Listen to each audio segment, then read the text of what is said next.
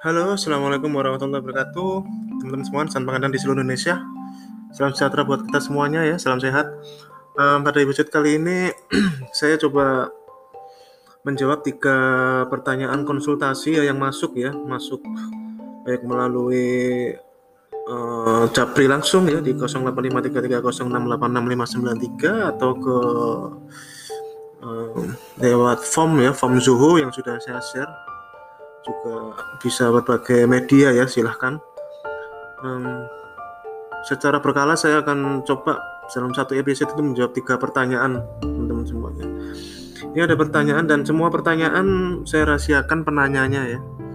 Karena yang kita ambil itu adalah kontennya dan dan tentunya jawaban konsultasi yang berupa rekomendasi atau saran itu uh, adalah pendapat saya pribadi ya pendapat saya pribadi dan tidak mewakili siapa pun. Walaupun begitu yang pasti jawaban saya adalah uh, jawaban yang saya sampaikan berdasarkan seluruh kompetensi yang saya miliki sebagai uh, Jafung Alimadia teman-teman semuanya. Oke ini ada pertanyaan. Um, penyedia telah Pak penyedia itu telah mengisi data isian kualifikasi Pak mulai dari identitas peserta, pemilih, izin usaha, pajak, sampai akta pendirian dan pada laman LPSE ya. Tentunya ini saya asumsikan adalah di uh, data kualifikasi di SPSE ya.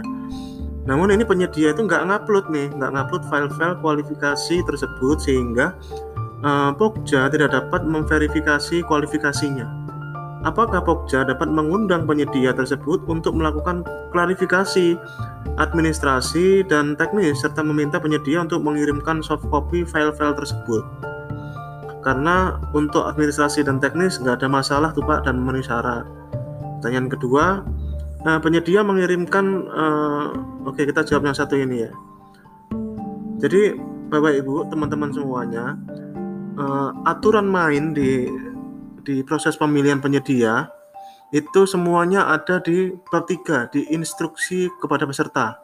Kalau international competitive bidding itu namanya ITB instruction to bidder. Kalau di LKPP namanya adalah instruksi kepada peserta. Seluruh aturan mainnya ada di situ. Teman-teman semuanya. Dan kalau Anda lihat di klausul kalau ini sedang yang saya buka itu MDP Remawi 4.1 ya pasal kualifikasi barang nih ada di ada di setiap uh, penjelasannya di IKP di 27.5, 27.4 dan 27.5. Bahwa memang benar yang dikatakan um, penanya ini ya, bahwa memang urutan evaluasi itu adalah dari administrasi uh, apa namanya uh, kualifikasi teknis uh, harga kemudian pembuktian kualifikasi. Seperti yang diceritakan persis di instruksi kepada peserta. Dan kalau anda lihat setiap tahapannya ini dilakukan berurutan. Ya berurutan. Saya kasih contoh awalnya kan ad, evaluasi administrasi kemudian kualifikasi ya, ya.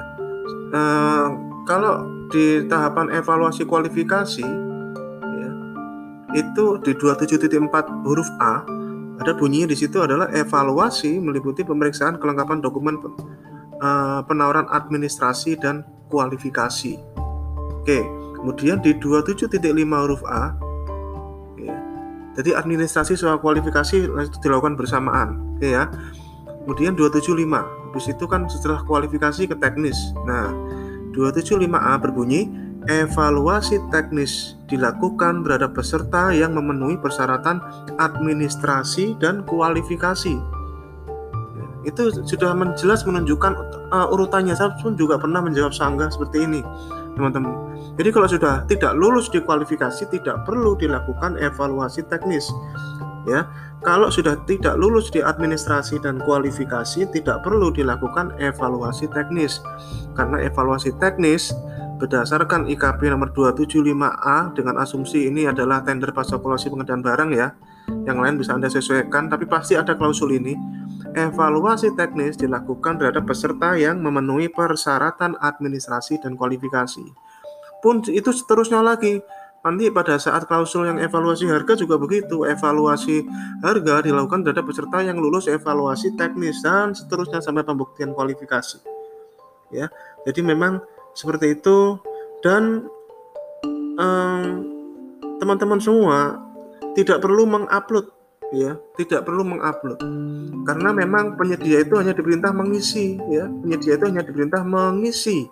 Seperti yang kalau Anda Anda bisa cek di episode podcast sebelumnya, penyedia itu hanya mengisi data kualifikasi. Ya, penyedia itu hanya mengisi data kualifikasi dan juga di, ada di tata cara evaluasi kualifikasi adalah membandingkan. Anda lihat di bab 10 ya, di tata cara evaluasi kualifikasi itu adalah membandingkan persyaratan kualifikasi dengan data isian kualifikasi teman-teman semuanya. Membandingkan ya. Seperti itu. Jadi itulah cara untuk uh, uh, mengevaluasi uh, kualifikasi yaitu sekali lagi adalah dengan membandingkan isian pada uh, formulir isian elektronik uh, data kualifikasi dengan persyaratan kualifikasi yang tercantum pada lembar data kualifikasi jadi tidak diminta kecuali itu memang diperintahkan di di klausul LDK 19.2 fasilitas pengunggahan yang lain. Ya, contohnya misalkan tentang KSWP ini, status valid KSWP ini karena berhubung isiannya itu tidak ada ya sudah minta aja kalau misalkan begitu ya diminta di upload uh, screenshotnya itu contohnya jadi yang pada prinsipnya adalah eh, kualifikasi itu adalah uh, kita memeriksa isian di formulir isian kualifikasi oke kemudian Pak, penyedia itu mengirimkan dokumen administrasi dan teknis, Pak. Namun setelah dibuka, itu hanya berupa lampiran kosong. Apabila Pokja dapat mengundang penyedia tersebut untuk melakukan, apakah penyedia dapat mengundang untuk melakukan klarifikasi administrasi dan teknis atau digugurkan, Pak? Nah, ini seperti ini uh, coba cek uh, lebih dari satu laptop atau komputer dan cek juga dengan user-user yang lain, teman-teman semuanya. Ya. Um, itu bisa jadi memang uh, dia tidak mengupload atau sengaja seperti itu supaya bisa menyanggah barangkali ya. Seperti itu. Ini ini ada dua kemungkinan. Memang dia sengaja tidak uh, memang tidak gagal untuk mengupload tapi tidak mungkin kalau ini diceritakan lampiran kosong. Ini bisa jadi uh, para pelaku usaha yang memang uh, niatnya asal bisa memasukkan aja.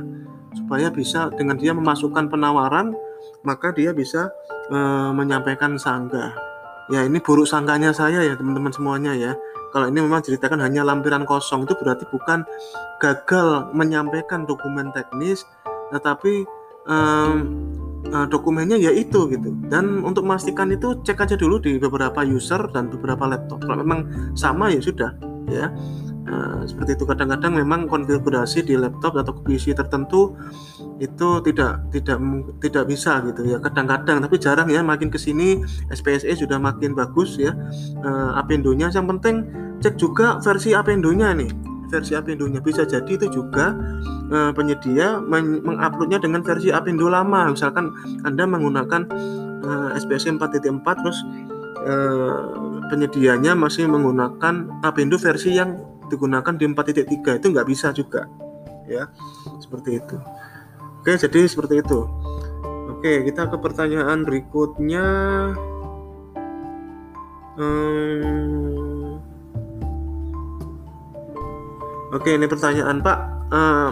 Pada perlem 12 itu berbunyi tender digunakan dalam hal tidak dapat menggunakan e-purchasing pengadaan langsung penunjukan langsung dan tender cepat. Apakah tender cepat merupakan prioritas sebelum tender?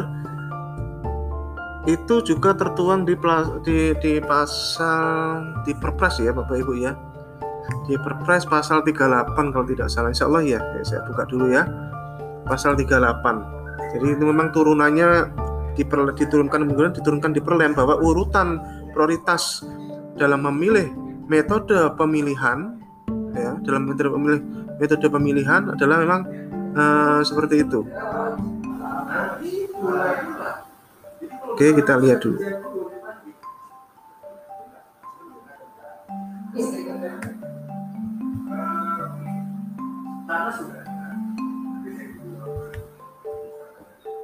Nah, ya. Jadi metode pemilihan ya untuk barang berdasarkan konstruksi jasa lainnya itu e-purchasing, pengadaan langsung, penunjukan langsung, dan cepat tender. Ini adalah urutan prioritas dan kemudian di pasal 38 uh, eh, ayat 7 dibunyikan bahwa tender itu dilaksanakan dalam hal tidak dapat menggunakan metode yang lain ya gitu teman-teman semuanya. Nah ini pertanyaannya adalah berarti tender cepat lebih diprioritaskan? Jawabannya iya tapi kita harus lihat dulu karakteristik barang jasa jasanya bisa tidak dengan tender cepat. Gitu. Ya seperti itu. Karakter barang jasanya bisa tidak tidak dengan tender cepat. Pada pada uh, episode sebelumnya saya menyatakan untuk tidak merekomendasikan tender cepat untuk pengadaan barang atau jasa lainnya selain dia suku cadang atau bagian dari sistem yang sudah ada. Selain suku cadang atau bagian dari sistem yang sudah ada, saya nggak rekom sama sekali tender cepat, teman-teman semuanya. Ya, yang bisa saya rekom untuk tender cepat itu adalah tender cepat konstruksi karena uh, uh, diperbolehkan bahan-bahan bangunannya, komponen-komponen dari konstruksi itu untuk disebutkan merek, ya sehingga uh, bahan-bahan bangunan bisa disebut merek, ya keramik bisa disebut merek seperti itu. Itu saya bisa rekom ya karena ada ada uh, standar ada strategi value for money yang bisa diterapkan di situ tapi untuk barang dan jasa nah untuk pengadaan barang dan jasa lainnya karena di Perpres 12 tahun 2021 kriteria tender cepat dihapuskan saya nggak rekom teman-teman semuanya. Jadi jangan sembarang melakukan tender cepat untuk pengadaan barang. Alasannya ada di episode sebelumnya. Intinya adalah uh, uh, pengadaan tender cepat barang itu selain suku cadang dan bagian dari sistem itu tidak bisa menyebutkan merek. Kalau tidak boleh menyebutkan merek, itu ya bukan berarti terus Anda mengcopy paste dari brosur tertentu terus Anda hilangkan nama mereknya dan Anda kasih setara itu bukan juga seperti itu. Artinya kalau tidak boleh menyebutkan merek, kembali ke filosofi awal yang tertuang pada uh, tahapan review persiapan pemilihan bahwa spesifikasi tidak boleh mengarah ke merek tertentu.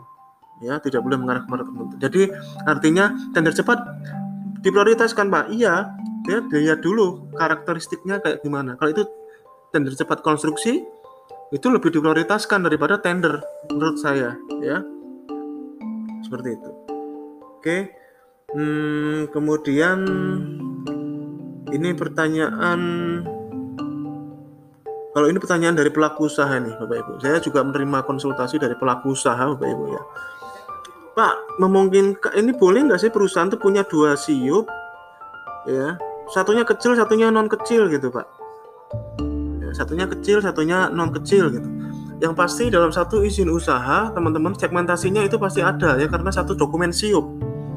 Ya yang di, di mana siup itu dia diambil dari NIB-nya ya NIB-nya ya mestinya adalah satu dokumen siup adalah satu macam segmentasi mestinya ya ya tidak bisa satu uh, siup itu segmentasinya double kecil dan non kecil nggak bisa begitu ya satu segmentasi ya berdasarkan uh, apa KBLI yang di, setelah diverifikasi adalah versi OSS ya dan dia itu diambilkan dari NIB-nya.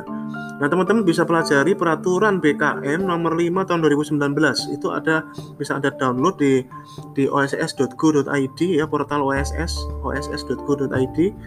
Eh, peraturan BKPM nomor 5 tahun 2019 tentang perubahan peraturan BKPM nomor 6 tahun 2018 tentang pedoman dan tata cara perizinan dan fasilitas penanaman modal. Saat ini ini yang uh, yang dipakai sambil ini teman-teman nunggu PP turunan dari PP 6 tahun 2021 turunan dari Omnibus Law tentang izin usaha berbasis risiko yang sekarang sedang difinalisasi ya. Sementara seperti itu. Oke. Saya kira seperti itu nah, jawaban dari tiga macam konsultasi ini ya. Dan setelah berkala saya akan terus berusaha untuk uh, menjawab apa yang saya mampu teman-teman semuanya. Seperti itu. Semoga bisa bermanfaat ya. Terima kasih. Salam sehat untuk kita semuanya. Salam pengadaan. Assalamualaikum warahmatullahi wabarakatuh. Salam sejahtera buat kita semua. Dan jadilah pelaku pengadaan bukan pemain pengadaan. Dan jangan korbankan orang-orang yang menunggu anda di rumah. Terima kasih. Salam sehat